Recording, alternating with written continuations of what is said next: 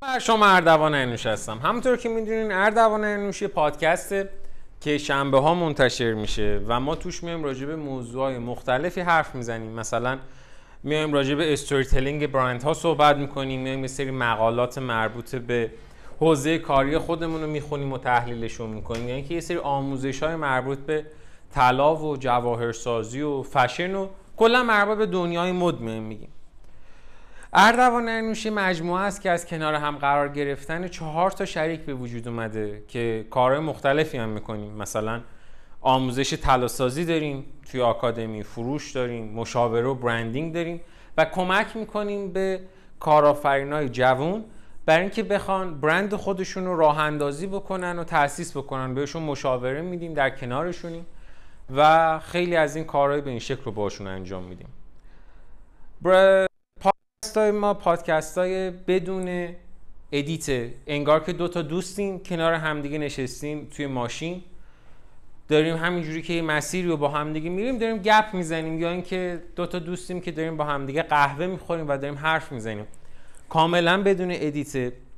و برای همینم وسطاش اگر من تپق زدم اگر سرفه کردم یا از اون بدتر دیگه تو worst case ش اگر که یه کسی اومد منو صدا کرد من از الان برای اون موقع کلی زیاد معذرت می‌خوام. امروز می‌خوایم راجع به یه برندی صحبت بکنیم که یه جورای پرسونال برنده و من قبل از اینیه که راستش رو بگم می‌خواستم این اپیزود رو ضبط بکنم خیلی نمیشناختمشون و صرفا می‌دونستم که یه طراح خوبه و همین. ولی بعد از اینکه خب مجبور شدیم برای ضبط این اپیزود تحقیق کنیم و گزارش بخونیم و حتی توی یوتیوب بریم چندین و چند تا فیلم نگاه بکنیم احساس کردیم که چقدر زیاد چقدر زیاد چقدر زیاد برندی که می‌خوایم الان راجبش باهاتون صحبت کنیم چقدر آدم باهوشیه. چقدر هوشمندانه انتخاب کرده مسیری که اومده رو و چقدر خوبه که وجود داره اصلا یه همچین آدمی یه فردیه که سال 1964 توی یه شهری توی بیروت لبنان نه خود بیروت اون اطرافش. به وجود میاد توی خانواده کاتولیک. به اسم آقای اگر بتونم اسمشون رو درست بگم ایلی صعب. بعد من فقط آره دیگه. ایلی یا ایلی حالا فارسیشو واقعا ایلی نوشتن همه جا. برای همین خیلی مطمئن نیستم. من آقای صعب دیگه از اینجا به بعد بهشون میگم. فرزند ارشد خانواده بودن توی خانواده که هفت نفر بودن و توی لبنان بزرگ شدن. توی نوجوانیش هم خیلی زیاد علاقه نشون داده بوده به حوزه مد و لباس. ولی خب یه مشکلاتی وجود داشته که مشکلات هم مشکلات اصلا کوچیکی نبوده مثل جنگ لبنان. چون جنگ بوده اصلا شرایط خودتون بهتر می‌دونین صد درصد. وقتی که بحث جنگه آدمای خیلی کمی توی اون دوران به مد و لباس و فشن و چیزایی مثل این فکر می‌کنن. اگر اپیزود نیمانی رو گوش ندادین حتما گوش بدین. چون نیمانی هم جز کسایی بودش که دوره بعد از جنگ روی زندگیش تاثیر گذاشت و اصلا به خاطر همون مجبور شدش که از ایران بره. و وگرنه کار نیمانی توی ایران شروع شده بود ولی خب اون زمان کسی اصلا تو دوره سازندگی آقای هاشمی رفسنجانی بوده و اصلا کسی اونقدر شاید براشون اهمیتی نداشته که الان خب یه برند جوان نیمانی به وجود اومده که روی لباسا نقاشی می‌کشید اون موقع. و خب همین وضعیت برای صعب هم به وجود میاد و به خاطر وضعیت جنگی که توی کشورش بوده مجبور میشه که اصلا از لبنان خارج بشه. خودش میگه که من عاشق مد و لباس بودم و عشقم به مد و لباسم از کمد لباس های مادرم و خواهرام شروع شد و وقتی هم که می‌خواستم الهام بگیرم همیشه از کمد لباس اونا الهام می‌گرفتم. جنگ تموم میشه توی لبنان و خب آقای صف هنوز داشته درس میخونده توی یکی از دانشگاه خیلی خوب پاریس هم داشته درس میخونده. ولی مثل همه اون آدمایی که مهاجرت کردن از خونشون دورن یه مرحله توی زندگیش رسیده بوده که احساس می‌کرده که پاریس با همه اون رنگ و لعاب و همه امنیتی که شاید داره تجربه می‌کنه پاریس لبنان نیست. بیروت نیست. درسش رو نیمه کار رها می‌کنه برمیگرده میاد بیروت. توی سن 18 سالگی هم این کارو می‌کنه. تازم رفته بوده دانشگاه و میاد لبنان میاد بیروت. بعد که خانواده بهش میگن چرا این کار کردی میگه که نه اصلا من مشکلی با دلتنگی که نداشتم. من اومدم اینجا که کسب و کار خودم را بندازم. و اونجا شروع می‌کنه که اولین کارگاه هنری خودش رو توی لبنان شروع می‌کنه به راه اندازی کردن و خب چون وضع مالی خانوادهشان تقریبا وضع مالی خوبی بوده 15 تا کارمند داشته همون اول کار. ولی یه چیز جذابی داشت از همون روز اول ترهاش اینه که لباس های عروس که طراحی می‌کرده خیلی خیلی خوشگل این کار رو انجام می‌داده خیلی شکیل. و می اومده با پارچه های خیلی خوشگلی از جنس ابریشم تور و پارچه هایی که قلاب دوزی و مروارید دوزی شده باشن این کار رو انجام می‌داده. شهرتش انقدر سری همه جا میپیچه که همه زنای جز طبقه سطح بالای جامعه بیروت و لبنان جز مشتریاش میشن. حالا این میومده چیکار می‌کرده؟ الان می‌خوایم راجع به یه موضوعی با هم دیگه صحبت بکنیم که مربوط به آقای صعب میشه ولی خب نمی‌خوایم خیلی وارد مسیر زندگیش بشیم و بعد اینو بگیم. همه ما آدم ها وقتی که می‌خوایم به کسب و کاری را بندازیم وقتی کسب و کارمون متکی به خودمون میشه نیاز داریم تا یه ذره بیشتر راجع به خودمون بدونیم. خودمون اتفاقاتمون گذشتمون مسیرهایی که قرار یه درس وجود داره توی مدیریت که ما میخوندیم بهش می‌گفتیم مدیریت استراتژیک. مدیریت استراتژیک یعنی میدون جنگ. یعنی اینکه من بخوام بشینم نگاه بکنم ببینم که من چیکار می‌تونم انجام بدم. برای که حریفم و برای اینی که رقیبم و که جلوم قرار گرفته شکست بدم. عین جنگ عین شطرنج بازی کردن. بهش میگم مدیریت استراتژیک. اصلا پیشینش اول اول اول یعنی اولین اپیزودی که ما کردیم ضبط کردیم و منتشرش کردیم مربوط می‌شد به تفکر استراتژیک. یه لول حتی بالاتر از مدیریت استراتژیک تفکر استراتژیک یعنی اینکه من بدون اینکه چیزی روی کاغذ بنویسم بدون اینکه بخوام از مدل خاصی استفاده کنم مثل SWOT مثل SPACE خیلی چیزهای دیگه بر اساس اتفاقاتی که به عنوان یه مدیر دارم حسش می‌کنم بتونم یه کاری رو انجام بدم و مسیر برندم رو عوض کنم. مثلا آموزش های آنلاین توی زمانی که کرونا اومد. تفکر استراتژیک بود که به ما کمک کرد که ما تقریبا جز اولین برندهایی بودیم که آموزش آنلاین گذاشتیم. به جرئت میگم توی سگمنت خودمون که اولین نفر بودیم که این کار کردیم. که حتی یکی از برندها اومد زنگ زده بودن به ما که ما کمکشون کنیم برای این کار. که فصلا بگیم چه پلتفرمی باید باشه و حتی اولیش هم قرار ما براشون برگزار کنیم. پس چیزی که اینجا به وجود میاد چیه؟ اینه که تو بحث تفکر استراتژیک و مدیریت استراتژیک من دارم میجنگم با رقبا با برندهای دیگه که وجود دارن. حالا اینجا چی اهمیت پیدا می‌کنه؟ اولین قدم توی تفکر استراتژیک بهش میگن اصطلاحا MVV اولیش ولیوه. ولیو یعنی چی؟ ولیو یعنی دارایی تو اصلا چیه؟ فرض بکنین که من می‌خوام برم شمال. یه تارگتی گذاشتم. تارگت من شماله. MVV اول بگم چی هست اولیش ولیوه. دومیش میژنه.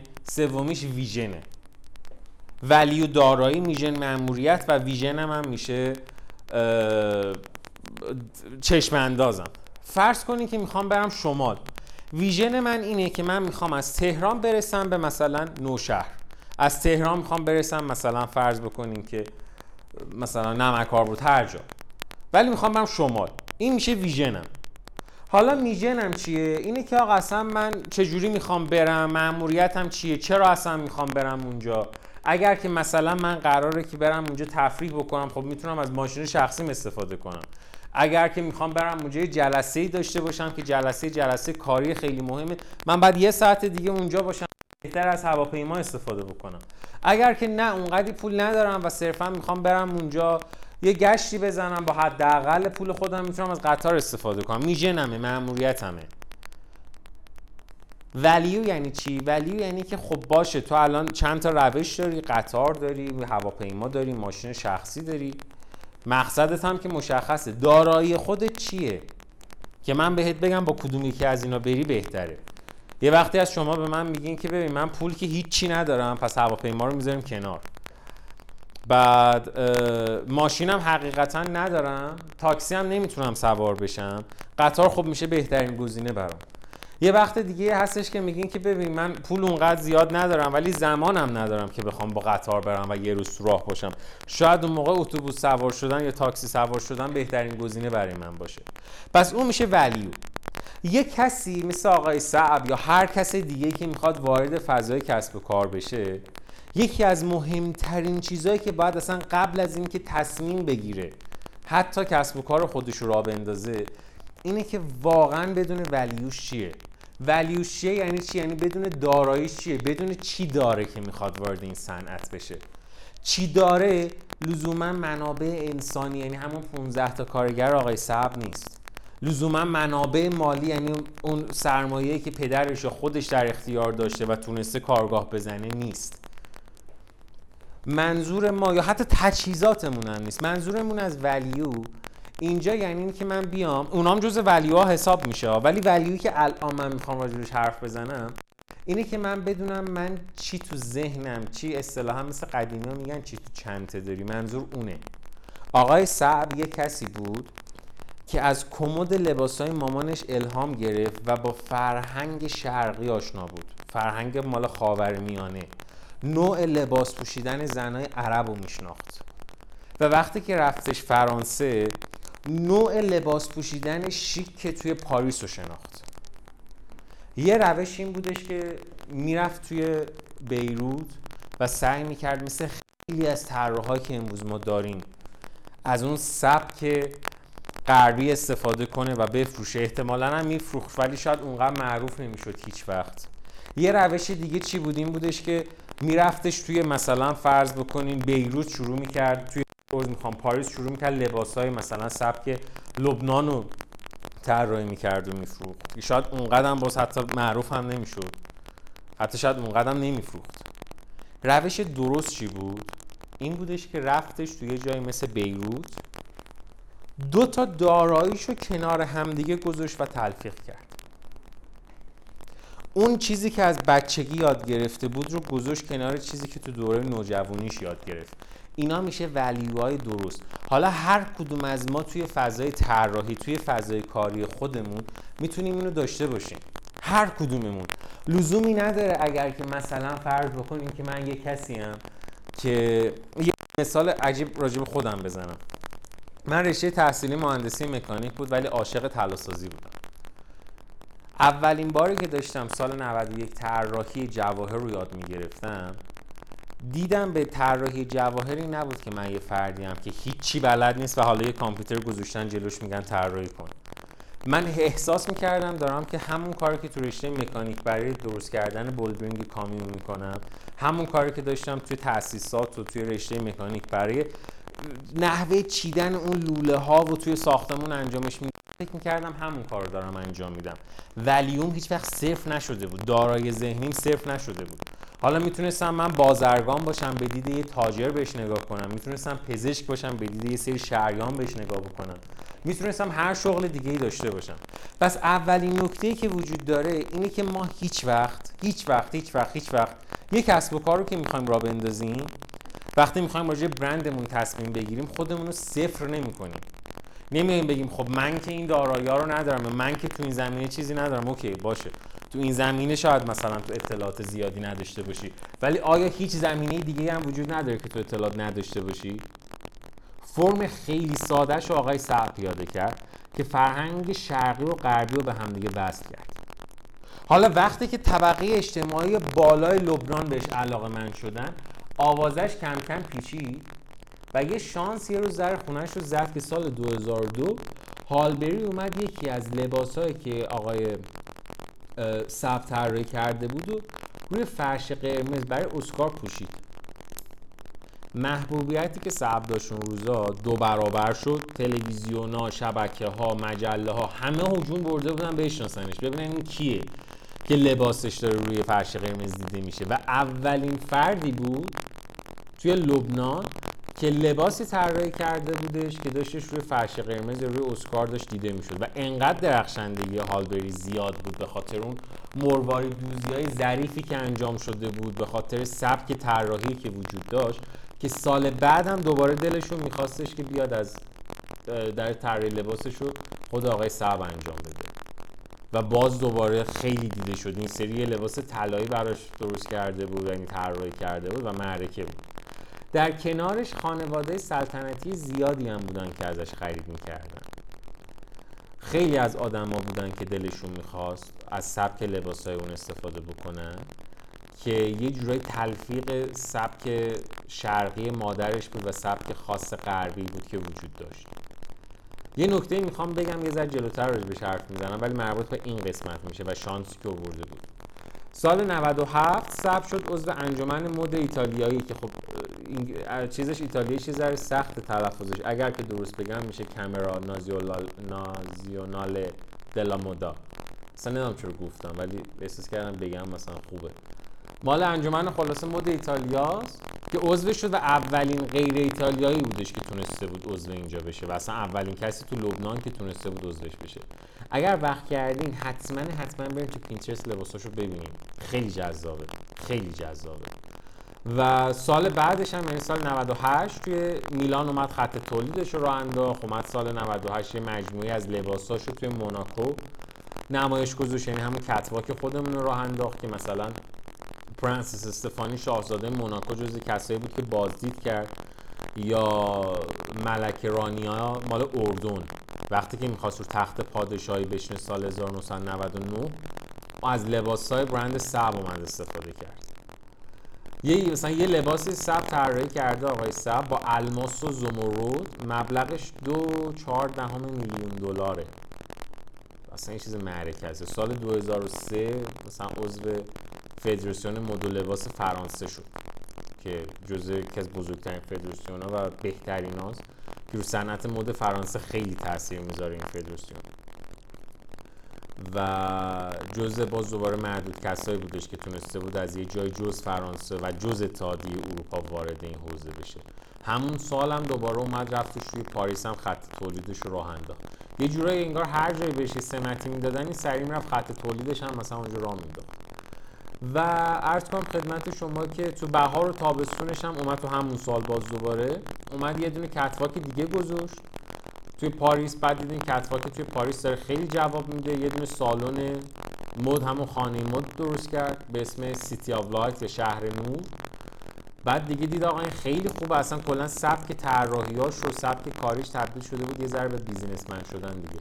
سال 2005 اومد یه ساختمون رو خرید. 5 تا فروشگاه و اکسسوار و پوشاک و کارگاه و استودیو و همه رو متمرکز کرد اونجا توی پاریس. بعد سال 2010 دید که آقا دوبی هم خیلی جا خوبیه. همه اینا رو منتقل کرد دوبی و الان هم که اونجا مشغولن. سال 2011 مثلا عطرش رو درست کرد به اسم لپرفیوم و توی 15 تا کشور هم این عطر جز پرفروش ترینا شد. مشتریاش هم فقط لیستش رو بخوام بهتون بگم کیا باش کار کردن کیا ازش خرید کردن. فرانسیس باتریس مال نیویورک فرانسیس مار... مارگارتا از لیختنشتاین بیانسه آنجلینا جولی میلا کونیس دوشس بزرگ ماریا ترزا از لوکسامبورگ اما واتسون فرانسیس مادلین از سوئد. کاترین زتا جونز فرانسیس کلر از لوکسامبورگ و کریستینا آگیلرا کیتی پری اینا همه جزء مشتری های آقای صعب بودن همیشه.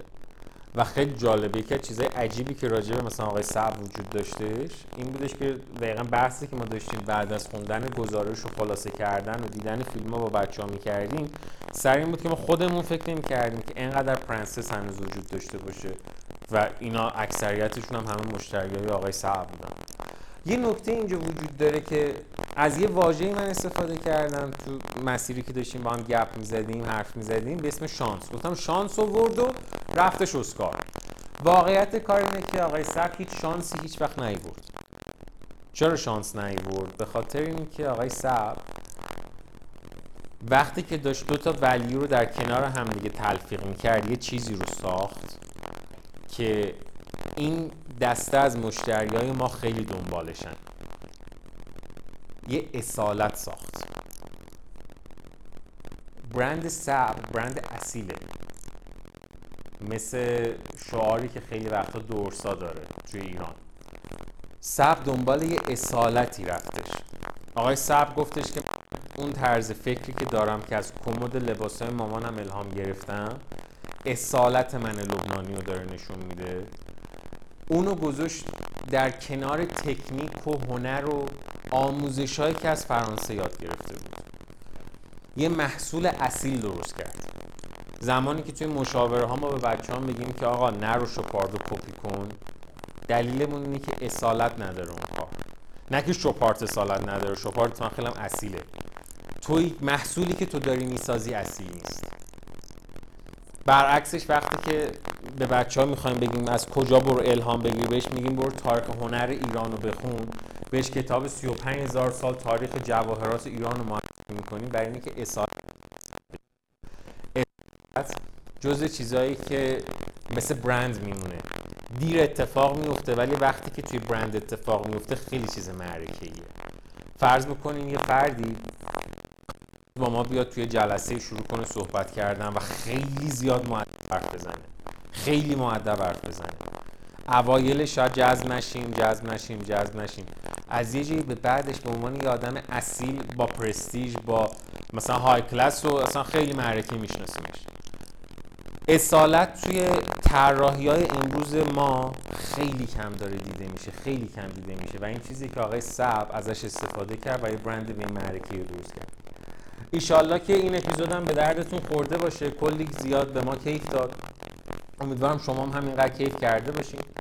حتما حتما حتما سوالی انتقاد پیشنهادی هر چیزی که به ذهنتون رسید با ما در ارتباط باشین توی اینستاگرام. اینستاگراممون همون اینستاگرام نیمه شخصی من اردوانمیوش اونجا با ما در ارتباط باشین. حتی اگر دلتون می‌خواد صرفا فقط یه تعاملی کرده باشیم یا اینکه دوست داشتین فقط با هم حرف زده باشیم خیلی زیاد ما خوشحال میشیم.